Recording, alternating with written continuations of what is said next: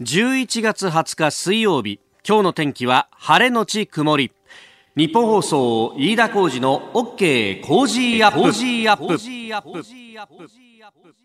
朝6時を過ぎました。おはようございます。ニッポン放送アナウンサーの飯田浩二です。おはようございます。日本放送アナウンサーの新行市佳です。日本放送飯田浩二の OK コージーアップ。この後8時まで生放送です。中央線のね、まあ、各駅停車にしろ快速列車にしろ乗っているとこうおおできてきたなって見えてくるのが国立競技場ですよ。そうですよね、ね、ちょうどこうあそこの千駄ヶ谷の駅出て、はい、えー、東京駅の方に向かっていくと、うんうん、おおなんかでかいの見えてくるなっていう感じですけどあのいよいよですね完成と全工事が完了したということが、えー、今日の新聞にも載っております、はい、えー、整備費は管理費など含めて1569億円と。なんかあの上限額が1590億円だったんでギリギリセーフというね、えー、感じ。懐かしいですね。ザハ・ハディドさん設計のものだとなんか3000億円以上かかるってことで。そうでしたね。ねこんなに金かかっちゃダメだろうみたいな感じで急転直下で差し替えたみたいな話もありましたしあの時はあのそれこそ安藤忠雄さんとかが怒ってたりとかね、ね。建築家の、うんうんうん、ね私も安藤さんのところにインタビュー行っていやこれはやった方がよかったのにみたいなことを熱弁振るわれた記憶がありますけれどもね、えー、あのー、府県の、ねね、おじさんなんかにインタビューしたこともあります。ありましたね。今年の8月ですが、はい、あの、ホープ県ってね、えー、昔から千駄ヶ谷のあそこの、あの、今、工事で使ってないですけど、明治公園っていうね、公園の目の前にある、えー、ラーメン屋さんですけど、いや毎日見てるとさ、なんか違いってよくわかんないんだけど、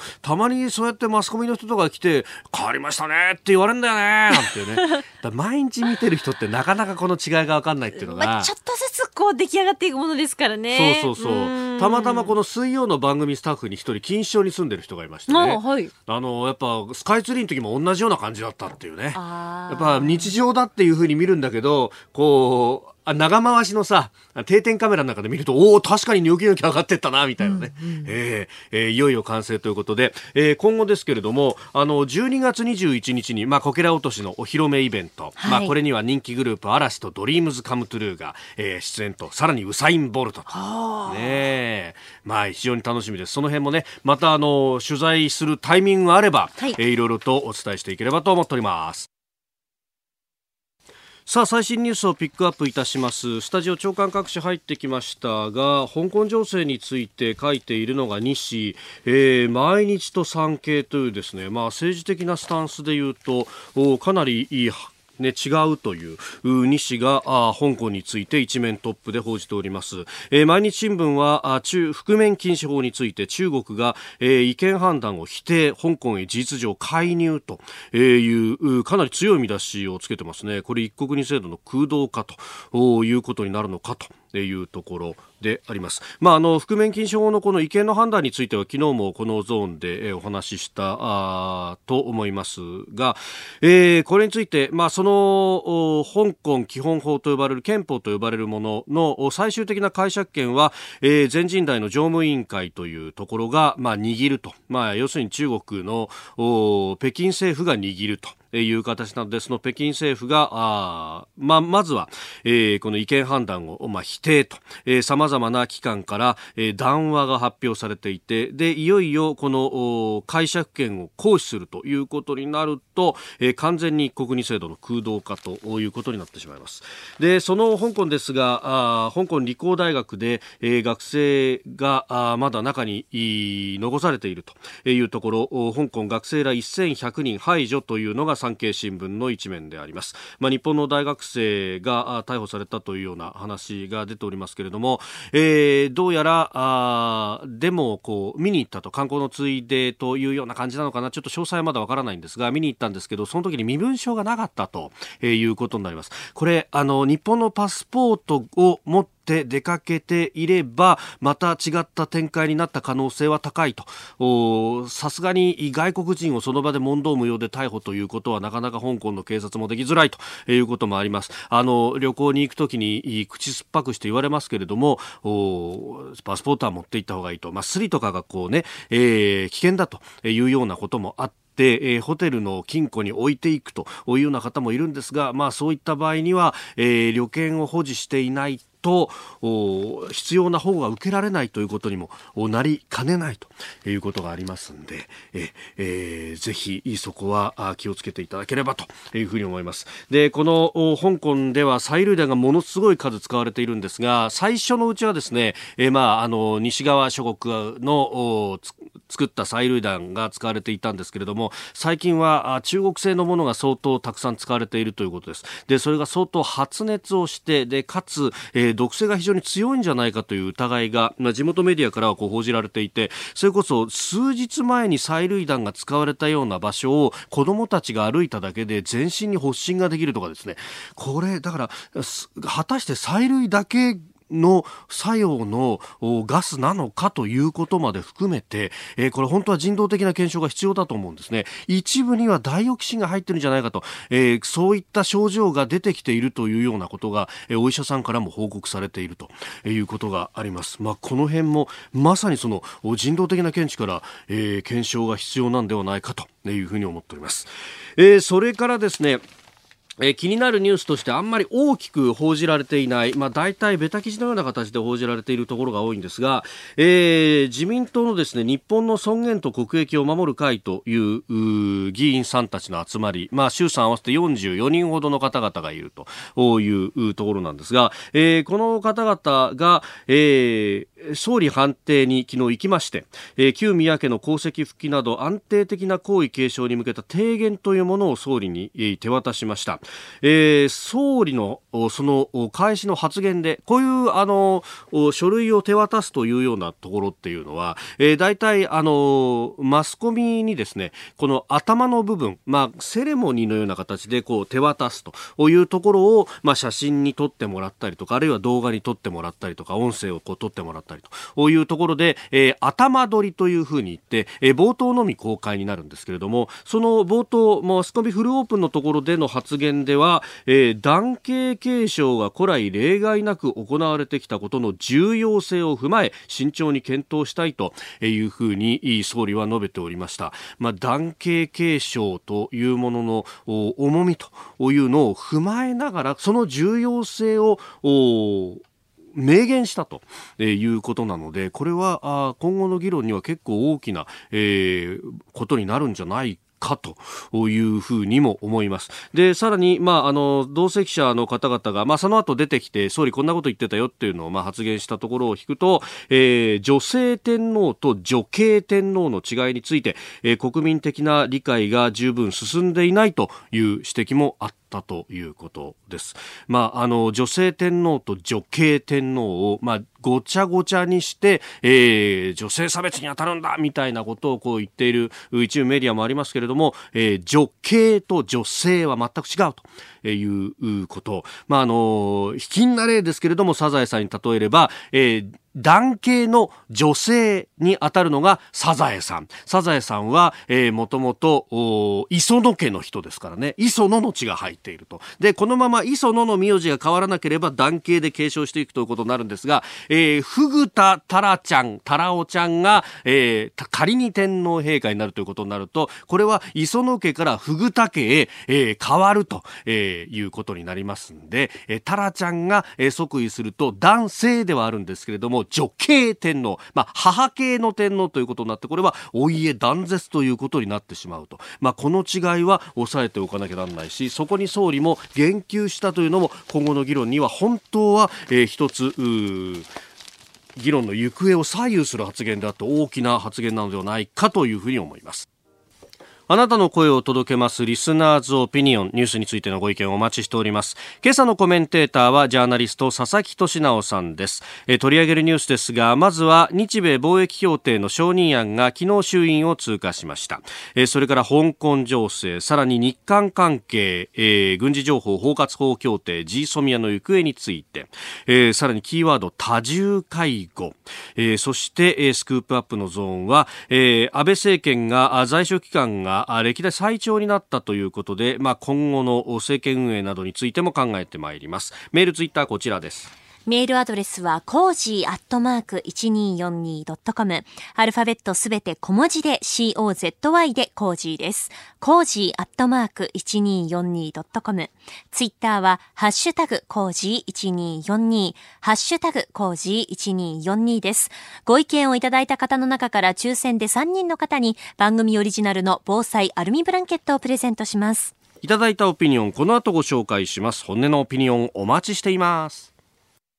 さあ、7時台はコメンテーターの方々とニュースを掘り下げます。今朝はジャーナリスト佐々木俊直さんです。おはようございます。おはようございます。よろしくお願いします。よろしくお願いします。まあ、今日からまた寒くなってというところでね。ね急に冬っぽい感じになってきましたね、ね本当ですよね。さすがに長袖でいらっしゃる、そうです。今日この後実はね、福井に移動しようとあ、そうですか。福井はもっと寒いんですか？かなり寒そうですね。ああ、まあそうなりますよね。海がだんだん鉛色になってくるんです、この季節になると。冬の日本海。そうなんです。なるほど。今日もよろしくお願いします。くお願いします。11月20日水曜日時刻は朝7時を過ぎましたあなたと一緒にニュースを考える飯田浩二の OK 工事アップさあ、7時台はコメンテーターの方々とニュースを掘り下げます。今朝のコメンテーター、ジャーナリスト、佐々木俊直さんです。おはようございます。おはようございます。佐々木さんには番組エンディングまでお付き合いいただきます。よろしくお願いします。よろしくお願いします。最初のニュース、こちらです。日米貿易協定の承認案が衆議院を通過。本案を委員長報告のとおり決するに賛成無職の起立を求めます。起立多数、よって本案は委員長報告のとおり可決いたしました。衆議院は昨日日米貿易協定の承認案を与党などの賛成多数で可決しました。承認案はアメリカが日本がアメリカ産の農産物への関税を TPP の範囲内で引き下げる一方アメリカが日本日本車への追加関税を課さないことなどを確認する内容で日米両政府は来年1月1日の発行を目指しております。えー、衆院通過を受け今日からは参議院本会議で審議入りと、えー、来月9日までの国会の会期内での承認を目指しております。さああ日米貿易協定。これね、はい、桜を見る会どころじゃなくてこっちの方が問題だろうって批判してる人も結構多いんですよね。ねうん、まあ、何が問題なのかっていうと、はい、アメリカの農産物が日本に入ってくるのに今まで関税かかってたのはそれは引き下げますよと、はい、でそれだと日本が損するだけなので日本の農業とかね、逆にアメリカに、え日本車が輸出される、はい、それに対して追加関税はしませんというふうに、アメリカ側が約束するっていうその両方で両輪で成り立ってる話なんだけど、はい、本当にアメリカは約束してんのかっていうのがね、ええ問題になってるわけですね。はい、実際ね、えっ、ー、とね、朝日新聞がね、数日前社説で書いてたのは大きな焦点についてこうだと。はい、えー、今回どどあの合意できなかった、その追加関税のね、はい、車に対する。えー、将来の撤廃は確約なのかどうかっていうね、はい、でその約束した根拠をについて政府は首脳間つまりトランプ、安倍間の約束を挙げてるけどそれが根拠となりうるのかどうか。これね全くその通りなんですけれど、はい、ただねこれね相手はトランプなんですよね。そうですね。うん、で、何、なんかコロコロ言ってることが変わるし、ゴールポストもしょっちゅう変わる人なので、はい、果たしてこれに対して確約を取れたかどうかっていうふうにね、野党なりメディアなりが迫っても、うんうん、日本政府はちょっと答えきれないんじゃないかなと思うんですよね。まあ、こっちでハンドリングできない、ね、そうなんですよね。だからそういう意味でね、僕は個人的には、とりあえずこの段階でここまで、うん、なん取り付けたってことは、ね、評価してもいいんじゃないかなと思うんですよね。えー、でアメリカの状況を見ると、はい、まあトランプが何考えてるかわからないけど少なくともあ日本とかねあるいはメキシコとかの自動車輸入に対して追加関税するってことに関しては、議会は共和党含めてこぞって反対して反対してますと。であとに言われてるのは例えば鉄鋼業界、はい、まあ、トランプの重要な支持層ですよね、えーえー、なんかはその追加関税なんかしたら自動車に対して、要するに鉄鋼のあの需要がですね減ってしまうと、はい、でこれは問題なので、せっかくねそのトランプ政権になって鉄鋼業界少し盛り上がってきたのにまた需要が冷え込んでですね、あの不況になってしまったら困るってんでここもやっぱこぞって反対してると、そうするとそのトランプの主な支持層がみんな追加関税反対してるんだからさすがにトランプもね、バカじゃなければやらないだろう。っていう見方をね、されてるところはあるみたいなので、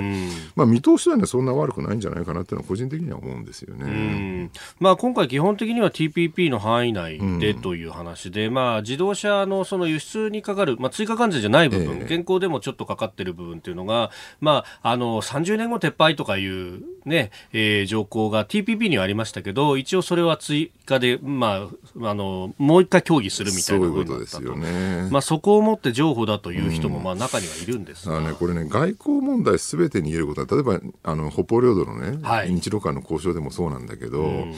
なんだろう結局外交って相手が言うことだし、はい、しかも交渉の内容について言えないこともたくさんあったりするわけで、えー、そこについてあんまり追求し続けても、はい、僕はさほど意味はないというか効果はないんじゃないかなと思うんですよね。まあ影響じゃあ最小限にとか言うんだったら、うん、それこそ国内の景気よくする方がよっそうなんですよね。だからやるべきなんか評価とかね批判ってなかなか難しいんだけど、はい、やるべき批判とやらないでやらないでいい方がいいっていうかねやってもあまり意味がない批判っていうのはやっぱり両方あるわけでそこをきちんと見極めるのはね大事じゃないかなと思いますね。えー、まずは日米貿易協定についてでした。おはようニュースネットワーク取り上げるニュースはこちらです香港林鄭月が行政長官区議会選挙の延期を示唆香港の林鄭月が行政長官は昨日警察とデモ隊の衝突が続く香港理工大学の現状について平和的に解決するにはデモ隊が自ら投降しなければならないと話しました。また24日に予定されている区議会選挙についてはデモ隊の対応次第で延期もあり得るとの考えを示唆しております。自ら投稿しなきゃって言うんですけど出ていくと催涙弾を浴びせて、ゴム弾を撃つ。投稿できねえじゃないかと思う、うん、ついに大学の中にまで入ってしまったという、はい、結局ねずっとこの状況いろんな人の現場の記事とか見てると、はい、やっぱ警察が相当挑発しですね、えー、暴力的なことをして、はい、でそれに対抗せざるを得なくなったデモ隊の側がやっぱり若干暴力的な行為に、えー、入り始めてると、でこれはまあ結局ね、まあ、挑発してど要するにこの時代って、まあ、メディアとかね、SNS とかで情報って拡散するじゃないですか、はい、どっちが暴力的に見えるかっていうある種の戦いみたいなことをやってるわけなんですよね。中国戦略みたいな。中国香港行政政府側とデモ隊側が、はいえー、で今のところやっぱりねその SNS 上のいろんな見方、まあ、海外の声なんか含めて見ると、やっぱりデモ隊に対して同情的な声のが圧倒的に多いですよね。ねただね、ここでもう一個考えなきゃいけないのは、はい、じゃあ国際社会、いわゆる国際秩序と言われるですね、ワールドオーダーというこの国際社会がどう介入しうるのか。はい。現状誰も介入してないですよね。そうですね。中国の内政問題に関しては、ウイグルとかね、チベットの問題もそうだけど、誰も介入しないという。で、これなんで介入できないのかっていうと、えまあ圧倒的に中国経済が強いからだっていう、ここに行き着くわけなんですよ。例えば普通だったらねまあ、アメリカはトランプ政権になっちゃったんで微妙なところあるんですけど、えー、例えば EU のね、はい、そのメルケルなりね、マクロンなりね、フランス、ドイツとか、まあ、イギリスとか、そういういわゆるかつてのリベラルな世界市場になってた国が、はい、ほとんど何も声を上げてない。そうですね。おかしな話で、天安門事件の時とは随分違うよねっていう感じなわけですよ。で、これ結局ヨーロッパってものすごい今中国経済に依存しきってるところがある。はい。ドイツなんか典型ですけどね、車の輸出先が大半中国っていう、ね、そうそうそう。ね、状況になってると。で、これはね、だから、ね、かつてほら、今、新冷戦とかよく言われてますけど、中国とアメリカの間で、かつての冷戦時代の、そのソ連対アメリカのね構図とは全然違う、うん、なぜかというとソ連は、まあ、50年代ぐらいまではねともかくその以降ずっと経済状態、はい、脆弱で、もういつ転んでもおかしくないところに追い込まれてきたわけですよね、はい、そうするとアメリカの当時の戦略っていうのは、まあ、ほっといても自滅するとソ連は、だからその自滅をねこうあの押していけばえー、後ろから押していけばね勝手にあの僕なくなっていくから大丈夫だろうって、はい、まあ、そういう発想だったわけですよ。でも今の新冷戦化になっているこの中国の状況っていうのは、はい、ほっといても消えてなくならない。圧倒的な強い経済力。しかも仮にえー、経済というか世界史上分断されて中国とそれ以外になってしまっても中国14億いますから、はい、国内市場だけでも十分成立してしまう経済力を持ってるっていうね。でこういう強大な経済力しかももうすぐアメリカを抜くとかね GDP で言われてますけど、えー、そういう国に対してどうやって世界国際秩序国際社会が向き合っていくのかっていうのはね、はい、めちゃくちゃ難しい問題だよねっていう。まあ、価値観がまるで違うというところで、でね、本来であればまさにそのヨーロッパとかっていうのは価値観を大事にして基本的人権であるとか法の支配であるとかこれ、あの商売のためだったら、じゃあそういう原則も捨てちゃうのかって話ですね、ね、普遍的なリベラリズムとか言ってたのにって話なんですよね。えー、ただね、そうは言ってもこの SNS 上での戦争みたいなものですね、はい、要するに、えどっちがイメージとしていいのか悪いのかっていうところで考えると中国政府は完全に負けつつあるしでこの香港の問題が例えばウイグルに関してもねつい先日ニューヨーク・タイムズが、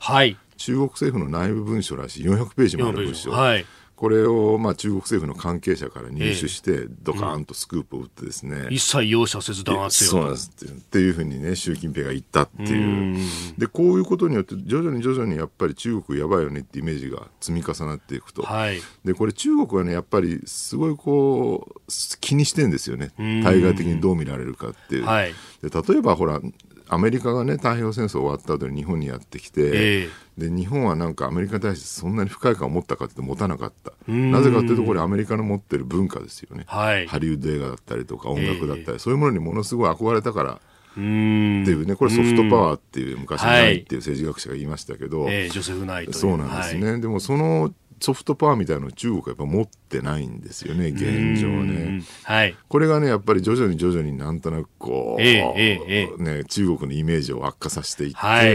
ボディーブローに効いてるっていうことも言えるかなと思うんですよね。側としては、例えばその、莫大なお金をかけて映画を撮るとか、そういうことはできるかもしれないですけど、うん、そこでこう、表出されるこう、文化的なイメージとか、そういうこう、豊かさであったりとかっていうものが、かけていると。そうなんです。中国にじゃあ移住したくなるかとかね、うん、はい。あんまり思わないわけですよね。我々どっちかといえば移住しに行ったら逮捕されそうだぐらいなそうですね。イメージになっちゃってるでしょこの前もほら北海道大学の教授、ね、はい、逮捕されて、まあ、釈放されましたけども。いまだに日本人は10人近く拘束されているという形ですね。だからやっぱりそういう強権的なイメージがなくならない限り、はい、長い目で見るとやっぱりアメリカがかつて持ってたようなね、えー、力を持ち得ないし、うん、じゃあ2021世紀半ばにねかつてのパックスアメリカのようなね、はい、パックスチャイナみたいな、うん、中国による平和みたいなのが来るかっていうと、うん、これ難しいかなっていう、ね、だからその狭間では今あれは揺れ動いてるってことですよね。えー、その強権をじゃあ、やめたらどうなるかっていうとこの中国共産党の一党独裁がそうなんですよね。中国は中国でほら内部あの広大な、ね、大陸しかも、はい、14億の人口を維持するためには、多すぎる人口。これをだからかつて古代王朝の時代からずっと政府その政権を維持するためにみんな苦労しまくってきたわけで、えー、だそのための強権であるっていうまあロジックはあるわけですよね。だからまあ民主化した瞬間にドカーンと国が分裂してですね、はい、春秋時代みたいになってですねあちこちに軍閥みたいな誕生しっていう混乱になる可能性はやっぱりあるかなっていうね。だこうこれね本当ねもう中国ってどうやってこの国と向き合い、はい、どあの対処していくのかっていうのはねなんかすごい21世紀に起きる最大の課題になりつつあるかなって感じはしますよね。それを最も近くで直面している民主主義国家っていうと日本ですね。ね本当にそうです。さあそして2つ目こちらのニュースです。河野防衛大臣、タイ・バンコクで韓国国防省と複数回接触か。日韓の軍事情報包括法協定 G ソミアの執行期限が今月23日今週の土曜日に迫る中韓国の複数のメディアが河野防衛大臣と韓国のチョン・ギョンドゥ国防相が訪問先のタイ・バンコクで18日非公式に複数回接触していたと伝えました。韓国国防省の当局者の話として伝えております。ASEAN 拡大防衛省会議で、えー、2人ともバンコクに来ていたという中ですけれどもそう確かに中国と向き合う、まあ、曲がりなりにも民主主義国家であるその2つがあ角突き合わせている状態。そうですね。日本側とすると別に G ソミア自体がなくなっても日本としてはなんだ安全保障的には困らない、ただ結局それが消滅してしまうと、いわゆる日米間の、まあ、軍事同盟じゃないんだけどある種の軍事同盟的な枠組みがですね、はい、消滅してしまうっていうのは日本は直接北朝鮮中国と向き合わなくならなきゃいけなくなるので非常に困る。っっていうんで、なんとかしようとしてる。で、まあ、韓国側はね、なんだろう、はい、これはメンツですかね。ええー、どっちかっていうと、メンツ。でしかないんじゃないかなって。だって、ジーソミア破棄して得することは韓国は何一つないわけですね。日本から情報来なくなってしまうわけですから、はい、軍事衛星持ってるのは日本だけで韓国は持ってないわけだから、軍事衛星からの情報がなくなると、韓国は非常に困るはずであると。だからまあ、ムン・ジェイン大統領は結局その例の輸出管理のね、はい、フッ素のね、問題を、えー、撤回すればですね、輸出管理強化自体を応じるって言ってるんだけど、はい、日本側としてはその輸出管理強化をですね、撤廃するロジックは何も存在しないので、まあそうですよね、安全保障上の懸念があるということなので、うん、そうなんですよ、ね、そう変えてくんなきゃねって話ですよね。そうなんですよね。だからもちろん G ソミはなくしたくない、うん、えー、日米間の軍事的な枠組みは残したい、はい、えー、でも輸出管理強化は、うん、えー、なくす理由はないっていうロジックの中で、まあ日本としても動きようがない。うん、で韓国もメンツがあってこれでは、はい、ねなんとも交代しないんだったら、これはもう終わるしかないんじゃないのかなというね、ここで日本側ほだから日本としてはロジックがあれば、はい、多分対応できると思うんだけど、ロジックないところに対応しようがないですよね。これはだから日本がメンツの問題じゃないんですよ、ね、ないですよね、うん、結局だからある意味ロジックを重視する日本と、まあ向こうはメンツとか感情とかそういったものがなんか論理を超越してしまうような。まあ儒教国家ですから。ですね。いやそうすると、まあ、このまま正面衝突に行くのか。ね、あのーアメリカはね、相当プレッシャーを与えていて、とにかく G ソミはなくすなって言い続けてるんですけどね、まあでもこれはしょうがないですね、この状況だとね。以上、おはようニュースネットワークでした。続いて、教えてニュースキーワードです。多重介護。今月17日福井県敦賀市の住宅で90代の夫婦と長男3人の遺体が見つかった事件で長男の妻岸本雅子容疑者が殺人の容疑で逮捕されました。容疑者は2年ほど前から1人で3人の介護をしていたとされ警察は介護疲れが事件の一因になった可能性もあるとみて捜査を進めています。えー、多重介護というのは高齢者や障害がある方など複数の人を同時に介護すると、まあ、多いケースでは1人で2人以上介護するケース、今回は3人。いや、ね、しかも仕事しながらと。お父さんお母さんが93歳と95歳。で長男ですね。自分のあの容疑者の夫がですね、はい、70歳。70歳。この3人を介護してたっていうねもう70歳と8050問題ありますけど、はい、9070問題ですよね。そういうことですね。だからまあ高齢化っていうかねその要するに寿命が伸びていくと当然こういう話になってくるよね。そのうち100歳を80歳が介護とかね。いやそうですよね。普通に出てくると思うんですよね。で、ね、まだねこれでも子供がいるから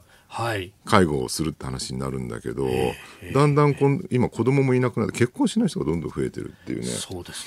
ね。2040年だから今から20年ちょっと後には、はい、男性の3割女性の2割はまあ、生涯っていうか、まあ、50歳まで未婚って言われてるんですよね。50歳まで未婚ってのは大体まあ生涯未婚とほぼ同じ意味だって言われてるんですけど、えー、そうなると子供がいる家自体がどんどん減って今だってもう、ね、かつてほら標準世帯って言われるはい、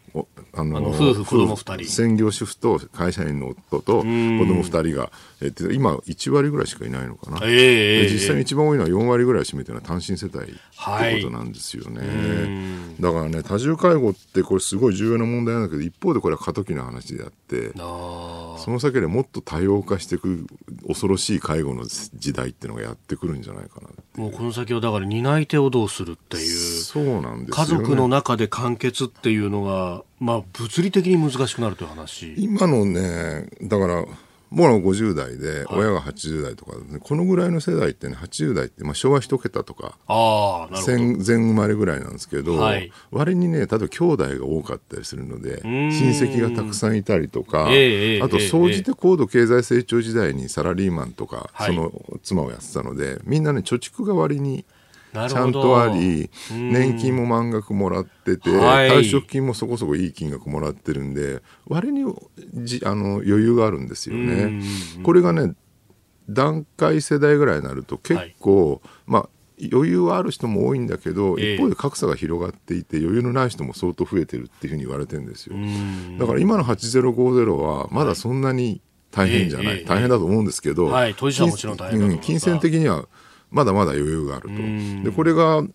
だんだん今段階世代が70代半ばぐらいになってきてそ、ね,、ろそろもう介護が非常に必要な時期になってる、はい、でその息子世代子供世代が段階ジュニアですよね。70年代生まれ。これがまたね就職氷河期で。いやまさにそうですよね。就職氷河期とほぼほぼイコールですよね。そうなんです。非正規雇用が非常に多いそうするとこれからの8050問題っていうのは、はい格差が広がってる段階世代の親を、非正規がすごく多いですね、はい、段階ジュニア世代が追わなきゃいけないっていうねこれまたきついですよね。そうですよね。どうなるんだろう、ね、でその上、まあ、段階世代は本当人口でいうとかなりのボリュームゾーンと呼ばれてそうなんですよね。あらゆる面で財政を手当てしないといけないけれどもという。今だって今の生まれてくる子供って年間80万人ぐらいですかね、はい、段階世代って200万人ぐらいいるんですよね、ものすごい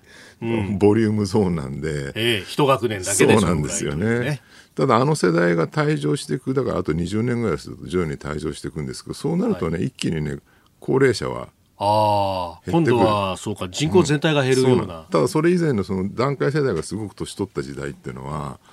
東京の都市部が高齢者だらけになるってやつですよ。今ほら東京まで若い人たくさんいて、はい、地方に行くとおじいさんばかりだよねみたいなことみんな言ってるんだけど地方はね逆に今後その高齢者いわゆる昭和一桁ぐらいですね、80代、90代いなくなってくると、はい、一気に高齢化終わるんですよ、で一方で都市部、はい、東京、大阪、こういうところの、ね、高齢化が一気に進んでくる、だから2040年頃がね、はい、相当大変なんじゃないかなと思うんですよね、まあ、もう自分自身も、ね、高齢者になってるんです、その頃は。あいや僕なんかもそうですね、ね。20年後っていうともう、もう差し掛かるぐらい。そうするとその頃周りが高齢者だらけで介護も間に合わず、はい、老人ホームも足らず、えー、でもかといってあんまり老人ホーム増やしてもその後ガクンと高齢者が減るんだからあの待機児童問題と同じでそんなにねその施設は増やせないよねみたいな話になってきて、結構僕阿鼻共感なんじゃないかなっていうね。えー、今日のキーワード多重介護でした。さあ、メール、ツイッター様々いただいておりますが、こちら、あ船橋市ラジオネーム、カズボーさん49歳、トラックドライバーの方。えー、このまま G ソミア日韓の軍事情報包括法協定が破棄された場合、破棄した翌日までに、えー、北朝鮮はミサイルを発射するんじゃないでしょうか。それも韓国が情報を収集しづらいミサイルを発射すると思います。で、その時アメリカは意図的に韓国に情報をかなり遅らせてから渡すとかするんじゃないですかね、と、おいただきました。まあ、そういう予測は成立しうるかもしれないですね。うんまあ、そうですよね、うん、これが、この破棄ってものがどこが一番北総へ向かっていうと、確かにこのご指摘の北朝鮮はその一つ。中国、北朝鮮を利することにしかならないっていうのはね、えー、アメリカ政府もさんさん言ってますよね。えー、ねあの統合参謀本部議長も履歴行為だとまで。そうなんですよね。かといってでもこれを押しとどめるためにアメリカが日本に対して輸出管理強化をやめろというロジックも成立しないので。まあそうですよね。そうそう、それをやら、輸出管理強化の問題を除いてアメリカがどうやって韓国にね、その日米韓の枠組みの中に戻すかって、これなかなかないんで、方法がねっていう。続いてはここだけニューススクープアップです。この時間最後のニュースをスクープアップ安倍総理、憲政史上最長の在職期間、今日通算2887日。安倍総理大臣の在職期間が今日通算で2887日となり、憲政史上最長となりました。自民党総裁としての任期は2021年の9月までありまして、任期いっぱいまで総理を務めれば、在任期間が3500日を超えるということになります。昨日19日に通算の日数が2886日になったと。で、えー、桂太郎氏、これまでの県政史上最長だった人に並んだということだったんですが、えー、今日20日で単独トップになったということであります。まあ、今後のこうね、えー、政権運営どういった課題と、ね、ここまででも長く続くとは誰も想像してなかったでしょうね。まあ、そうですよね。うん、ただ、なんだろうな、ツイッターとか見ててもあるいはまあメディアとか見てても、はい、なんか左派の人と右派の人で見えてる世界が全く違う。はい、左派の人たちの言い分を見るとこんなね史上最悪のファシズム政権みたいな感じで、えー、なんでこれが支持されてるのか全く信じられないみたいな感じだし、右派の方から見るといやいや当然でしょこんな素晴らしい政権がみたいなね感じで。ただなんかこんだけ分断が進んでる中でね、はい、どうやってこの安倍政権っていうのを適正に評価するかってなかなか難しい、えー、ちょっとでも評価するとすぐねネトウヨって怒られたりするそうなんですよね。是々非々っていうものがここまで難しいかというような。で,、も是々非々評価するポイントっていうのは良きにしろ、悪しきにしろいろいろありますよね。そうなんですね。個人的には僕ね安倍首相はですね、はい、外交安全保障はきちんとやってきたなって感じはすごくある。もちろんね例えば北方領土問題が全然棚上げになっちゃってるとか、はい、いろんな話あるんだけどまあ隅を継ぎ出すときりがないと、えー、方向としてはねなんかこの混乱している国際秩序の中で、はい、まあドイツフランスやねイギリスと並ぶリベラルな国際国際人の担い手としてちゃんとやってきたかなって感じもします。ただまあ一方でのアベノミクスはどうだったのか。途中までは良かったんだけど、はい、だんだんだんだん腰砕けになってしまって、3本目にはもうどっか行っちゃったし、えー、えー、ついには消費増税してしまったしですね、はい、えー、なんかこれはもうちょっとなんとかしてほしいよねと、うん、あと憲法改正一体どうなるのかみたいなね。そこら辺のまだわからない部分もある。はい、だから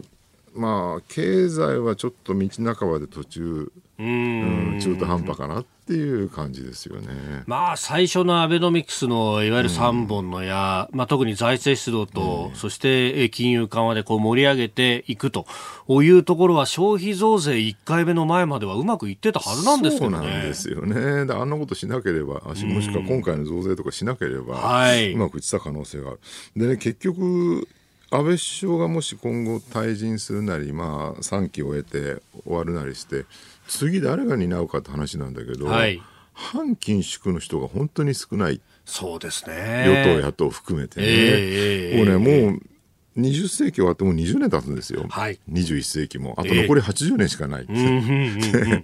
だから、ね、もういい加減なんか前世紀の右と左とかね保守と革新とか、リベラルと保守とかいろいろ言ってました。があれもうあんまり有効性ないんじゃないかなと思ってて、えー、今現状やっぱり一番重要なのも最近ほら左右じゃなくて上下だみたいなね。格差がどんどん広がっていく、まあ、トマ・ピケティが言うようにね、はい、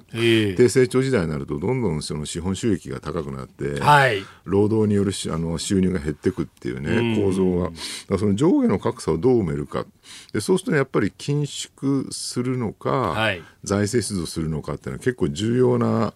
その対立軸になっていくかなと思うんだけど、この対立軸がね、今のところ日本であんまり有効にそうですよね。左右してない。不思議ですよね。経済学者の中で、ね、特にリフレ派の人なんかを中心にかなり反緊縮、はい、財政出動って言ってる人がいるんだけどそれはもう左右の政治スタンスとは関係なくですよね。そうなんです。これがね、うん、政治家になると、はいあんまりいない。山本太郎しかいないそうですね。山本太郎もでもちょっとね原発の問題とかいろいろ考えると、えええ、にわかに信用しがたいっていうのがあってですね。まあで同じことがこう、うん、メディアにも言えるところがあって、うん、その右左のスタンスはあるんだけど経済面に関してはみんな緊縮派に近いというね。これね結局ね僕ね政治主導の問題も絡んでて、要するにメディアってね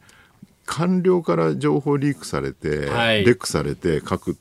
報道するってすごく多くだからね、うん、意外にねなんだろう一般読者にあまり気づかれてないんだけど、はい、結構霞が関にリードされちゃってる部分があるんですよね。だから、緊縮の問題に関しては財務省の影響相当大きいんじゃないかなと思うんです、まあ、高橋内さんがよくね支配してますけど、だからその見えないなんかね官僚支配ってやっぱ相変わらず続いててでここで例えばじゃあ政治指導にしなきゃいけないっていう話は、まあ、前世紀の終わり頃からあったわけですよね。はい、で実際にじゃあ民主党もね政治指導だっていい官僚支配打破だっていうんで実際、えー、安倍政権になってからね、はい、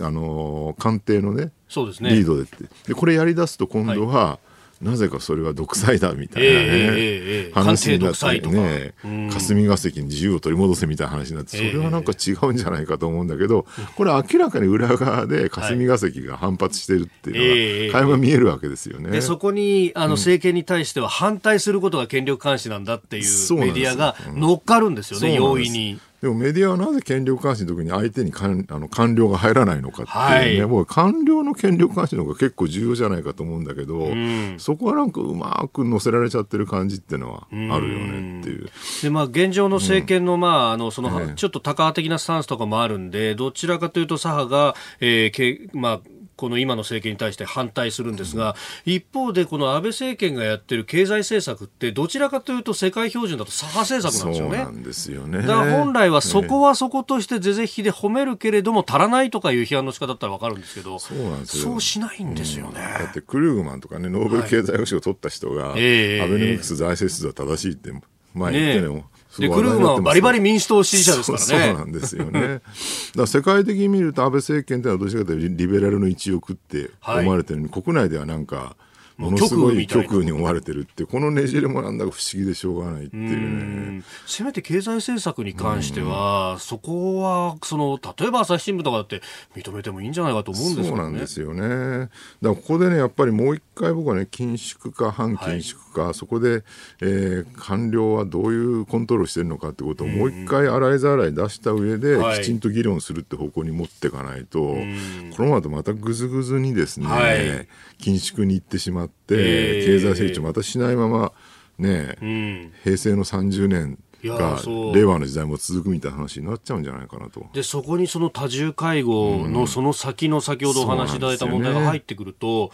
経済が本当にガタガタになるって恐れ、うん、そうなんですよね。だから少子高齢化でも人口が減っても維持される経済成長みたいなのを本当に真面目に考えていかなきゃいけない、はいで AI とかねロボットとか入ってきてまあ人手不足が解消するかもしれない。じゃあその時に、うん、でもかといってじミスマッチが起きて、はいまあ、仕事がなくなっちゃう人も出てくるわけじゃないですか。その人たちにどう手当てするかとかね。あるいはもう本当に AI とかロボットが人仕事を奪うんであれば最後はベーシックインカムで、はい、って話にも立ってくるだろうし井上智弘さんとかそういうのを出してますよね。だそういう議論をねちゃんと真面目にやんなきゃいけなくて、うん、この議論をしたいのになぜかすぐ、